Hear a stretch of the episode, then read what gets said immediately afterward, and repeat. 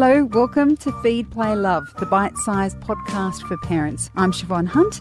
This is a show all about parenting. I speak to experts and carers about everything from fussy eating, toddler behaviour, sleep, and more. Women have been told for a long time now that their fertility starts to decrease around 35 years of age, or at least that's what I understood. We're encouraged to get a wriggle on, as falling pregnant could get more challenging after this time. Meanwhile, men seem to have had a longer lead time when it comes to having a family. It would seem that all they need to do is find a partner who is under 35 and away they go. But research from Monash University shows that this is not entirely the case. Beverly Vollenhoven is a Monash IVF fertility specialist and the co author of this recent study. Hi, Beverly, how are you? Very well, thank you. Now, most women know that when their fertility is likely to drop. We, we get that kind of information from all kinds of sources. Do you think most men know when it happens for them? No. I don't think um, I don't think they do at all because they see press of um, older men fathering children and think that their fertility uh, is lifelong. And I think until now, probably most doctors, including fertility specialists, have also had the impression that men can father children to a much older age than we've found, really. And what did you find about the age where fertility drops for men? So we found that after the age of 40, the, um, the fertility decreases, and such that after the age of 50, there's a halving of the um, chance of pregnancy compared to someone who is a, to a male who's under the age of uh, 40. So it's a fairly significant decline. And when do women experience that kind of fertility drop?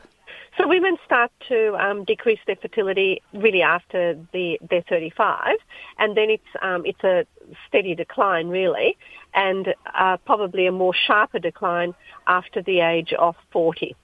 So, what if a older man, like I mentioned in the introduction, mm-hmm. couples up with a younger woman? Does he mm-hmm. have an increased chance of falling pregnant then? No. So that's what's interesting about this study is that this is the really one of the, um, I think this is the only study, in fact, that has controlled for female age. So most, um, most studies haven't controlled for age. And what we've shown is that even if a man is with a younger woman, uh, the chances of pregnancy are still lower related to his age. And when it comes to those going through IVF, I have always assumed it was women um, who are older, over 35, that are having troubles falling pregnant. Would this study then show that so those couples, the men are also older? Do you have any sense of what the mix is like when people are seeking help with their fertility? Yes, so I think, I mean, most couples who are looking at getting pregnant naturally or with IVF, really. I mean, most of the time their ages are fairly concordant, so they're around the same age. And I think now what we've shown here is that if you have really an older male with a younger woman, that the chances of pregnancy are not as high as we would have expected compared to a younger woman with a younger man. So the message is men, you don't have as long as you think you do. Um, That's right. But I, I do note that in your research, you, you mention that the median age for fathers in 2018 was around 33 and a half. Mm. So there's still, the average age for having dads is still younger than oh, when absolutely. they're. Yeah. yeah. So it's yeah. it's not a big concern, is it? Or well, well, I think it um, it's probably becoming an increasing concern as both men and women are looking at having children later, and I think um, what we've shown is that men can't become complacent about their fertility, that their fertility also declines. Now, certainly they don't have a menopause as women do because they still will produce sperm into their very later years, but it's the, the intactness or the fragmentation of the DNA that actually is a problem for men as they get older. So I think it's important that men shouldn't become complacent thinking that their age is not important. what we've actually shown is that their age is also important. Now, we mentioned, I mentioned at the start that I felt most women know that their fertility is likely to drop after 35. Mm-hmm. And you also cited the fact that there seems to be lots of stories in the media about older dads, but there are also stories about older mums.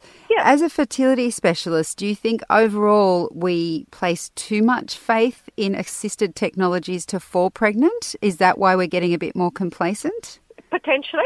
I think uh, while IVF can certainly treat some of the infertility conditions, it can't treat age. Uh, so if you're older, IVF is not going to protect you or IVF is not going to, you know, provide you with the treatment to have a baby because it's not, it may not work. So one of the major factors in, you know, in treatment not working is certainly age. And this is particularly, it has been female age. Young women sometimes are told that they might want to consider freezing their eggs. Mm-hmm. And I know that's a bit controversial depending on what age you are to be freezing them. That's right. Is it uh, is it something that men who aren't ready to have children in their 30s should be thinking about freezing their sperm? Yes, maybe it is something we should actually think about. It's certainly much easier to freeze sperm than it is to freeze eggs, much less costly also.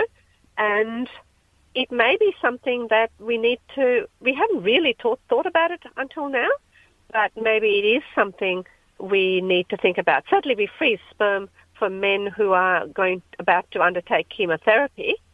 We certainly do that, but maybe we need to look at elective sperm freezing for men who aren't ready to have a family. Beverly, thank you so much for talking to us today and for sharing all of that research. Thank you very much. Thank you. That's Beverly Vollenhoven, a Monash IVF fertility specialist and Professor of Obstetrics and Gynecology at Monash University. Feed, Play, Love is a babyology podcast produced and presented by me, Siobhan Hunt. I'd love to hear from you, so if you'd like to get in touch, email me at feedplaylove at theparentbrand.com.au. See you next time.